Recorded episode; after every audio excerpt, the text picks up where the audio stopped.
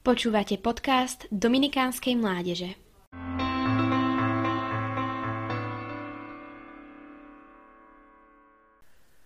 Blahoslavený Jordán Sasky sa narodil na konci 12. storočia. Jordán veľmi túžil vstúpiť do rehole kazateľov, jeho túžba sa splnila, keď prišiel na Popolcovú stredu do Dominikánskeho kostola a bratia práve spievali pieseň Zvlečte človeka starého. Jordán sa rozhodol urobiť to, o čom bratia spievali, vyzliekol si svetský odev a z rúk blahoslaveného Reginalda prijal rehoľný odev. Dva mesiace po jeho vstupe do rehole bol vyslaný na generálnu kapitulu a o dva roky na to, teda po smrti svätého Dominika, sa stal jeho prvým nástupcom, bratia ho zvolili ako magistra celej rehole. Z tohto miesta urobil veľmi veľa dobrého – bol známy svojimi častými vizitáciami, príkladným životom a povzbudivým slovom a kázaním.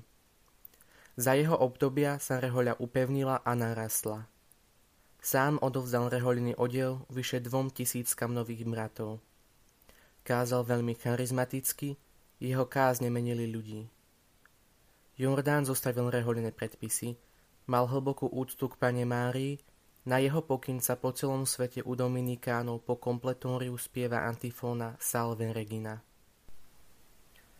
Blahoslavený Jordán bol určite človek, s ktorým sa túžil každý stretnúť a určite aj dnes jeho obdivovatelia ročia po stretnutí s ním. Bolo o ňom známe, že bol veľmi dobrotivý a láskavý. A také boli aj Jordánové kázne. Ľudia ho radi počúvali, pretože komunikoval božské pravdy prirodzeným a zrozumiteľným jazykom a do toho všetko vkladal veľkú ohnivú lásku. Keď kázal v univerzitných mestách, učiteľia neboli vôbec nadšení. Príčinou bol veľký pokles študentov, ktorých Jordán príjmal do rehole. Traduje sa, že matky museli doma zamýkať svojich synov, aby ich Jordán nezvábil svojim kázaním do rehole.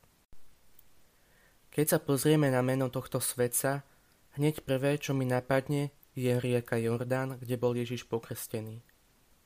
Práve krstom sa začína Ježišovo účinkovanie.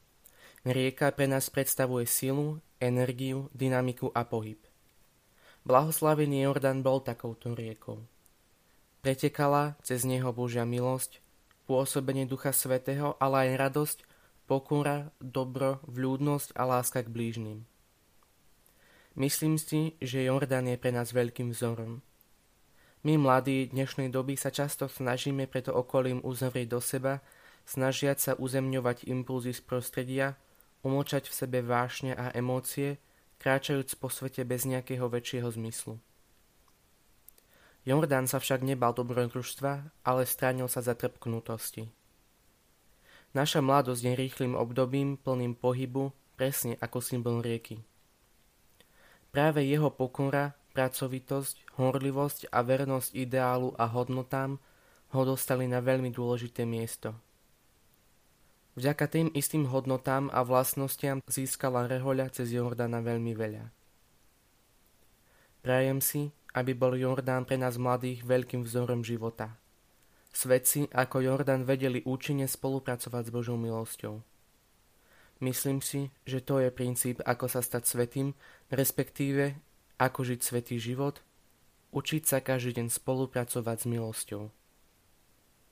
Blahoslavený Jordán Sasky, oroduj za nás.